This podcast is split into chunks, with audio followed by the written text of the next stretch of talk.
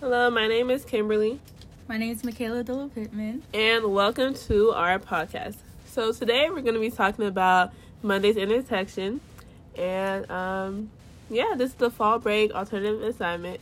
And yeah, let's just get into it. So, Michaela, what role does your internal voice play in helping you become or helping you be an effective leader? So I feel like as a leader, I'm other focused, reflective, and interconnected. So my internal voice is based upon my own beliefs and also thinking of others, like how will they react to something? Are they comfortable in a situation? Or whatever, like what will go against what I believe in or what's wrong or what's right. So usually my internal voice, for example, if you ask me to go out, I have to think about everything I need to do. Like, do I have homework to do? Um, am I supposed to be going out before I make a decision based upon you? Like, say you have no one to go out with you, you're bored, or you need you really need to go out with someone. I will consider that along with my beliefs and combine it. Yeah, it's important to not let the outside voice take charge of the inside voice, and vice versa. Honestly, like there should be a balance. Mm-hmm. But me personally, I don't know. Like the first thing that came to mind when seeing this question was just, I don't know, like making sure to hear what everybody has to say before I interject like my own opinions. So I feel like that's the most important in being an effective leader. I, honestly, like being a servant leader. I mean, the point of leadership, in my opinion, is to serve others. Because if you're not serving others, then I mean, you're not doing it right, in my opinion. Mm-hmm. And so, my internal voice, I feel that I don't know. I always think before I say and act, and you know, I make sure to think about you know what I say. It may affect somebody this way, or I make sure to understand that not everybody is the same, and it's not a one size fits all approach to leadership. And so, my internal voice tells me, okay, this person is different from you know my other leadership group. I need to talk to them like this, or maybe I need to explain things like this, and um, yeah. Yeah, that's what interconnection is being able to um, be in different situations and agree with other people with different beliefs as you. And yeah. So, to what extent do external voices factor into your ability to lead? So, I I guess I would say just having, you know, people's opinions. Like, I think the most important thing is to have people's opinions and try to like mash them into one. So I guess not obviously not everybody can be happy, mm-hmm. but I feel like a skill that I have is being able to find maybe like a happy medium between everybody's ideas. Mm-hmm. And so I guess like that plays into external voices because cause I know that if I if I choose somebody's idea over somebody else's, but I don't explain why I chose that idea, I'm pretty sure that person will be upset, but they might not show it. And so I think external voices go beyond just vocal. Like it goes to body language. It goes to things that's not said. Mm-hmm. And so it's important to, you know, just pay attention to those things that aren't said. And if you pay attention to those things, you'll be a better leader. Mm-hmm. Yeah, I say the same thing. Like for example, if I come up with some kind of idea and for some reason an alternative is suggested for the sake of others, I'm willing to alter it a little bit to make sure that everyone is satisfied, even if it takes a little bit away from my enjoyment. Because, like I said, I also want to make sure that I'm satisfied in a situation. So, like you said, coming to a common ground, if we can do that, then I believe that I can change whatever my idea was or whatever I believe in in order to find common ground. Yeah. And I feel like in order to make sure that, you know, getting input is not being overtaken by mm-hmm. what everybody else thinks, I feel like as long as everybody gets a say, everybody gets to say their own ideas. For example, in newspaper in high school, for um for articles like ideas for articles, we will all write it on the board. Like everybody has to write their idea on the board, and then as a not as a class but as a group we will discuss it. And so like that way, everybody at least had their voice heard. Yeah.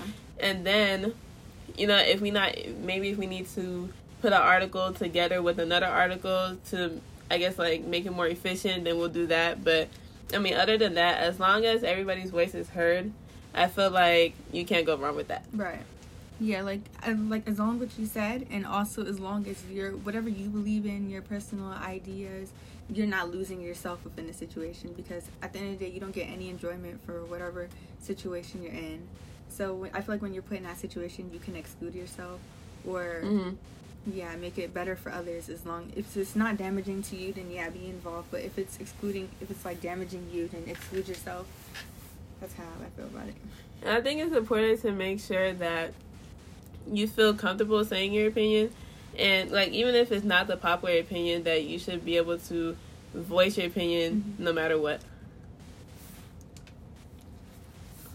so how does your own development help you or hinder your ability to serve as an effective leader and social change agent well honestly um i guess i'll say my development especially like through college I would say it has helped my ability to be an effective leader because coming from Houston to Virginia, I mean, like I did that on purpose just so I could learn what it's like. I mean, like in a whole different time zone, a whole different climate, just different everything.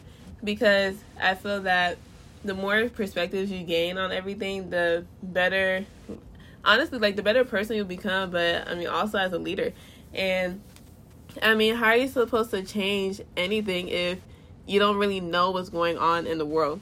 And so that's why, you know, I came to Virginia just so I could gain perspectives and expand my horizons on just how people live life. And I feel like that has helped me become, like, I guess, like a more effective leader. And I guess, like, what hinders my ability, I would say, obviously, this pandemic. I mean, it's hard to because I guess like I was saying I'm a very, hmm, I guess I would say I'm a very sociable person, and so being in a climate like this where obviously like social interactions are at a limit, it makes it hard for me to like really be myself, and so I have to find different ways to still have I guess like my social meter at where it usually is, and um, so I guess like I'll say that's hindering it, but not like um like I'm stumped by it. Like I find other ways to fill my social media. Yeah, so I would say that's what helps me being able to find alternatives. Like you said, with COVID being communication is hard, but we still have social media. We still have all these apps to communicate with others. We try to like like in our LSCRC, we have the student council where we're trying to organize events to increase social socialization a little bit. So despite all the situations that we're in, we're still able to find many alternatives. So I think we can enlist people who like make good decisions, people who are willing to try new things, people who get involved. I think that's the best way we can support um support our development because when we have positive energy around us, it allows us to grow. And honestly, I think we can enlist people who, I mean, may not be good company and not that we can change them into good company but i feel like everybody deserves a chance to, like to be mm, what's the word? Like i feel like everybody deserves, like deserves a chance period. And they may not look like good company but you never know what's going on in somebody's world that if you you may say one thing that's just to change their whole life. And so i feel like enlisting people who have differing opinions, people who may not look like good company on the cover, that would probably support like my development. All right, that's a wrap. All right, thank you so much for listening. Um, whoever is listening to this, I hope you have a good day. If you're listening to this at night, I hope you have a good night. and yeah. All right. Bye. Bye.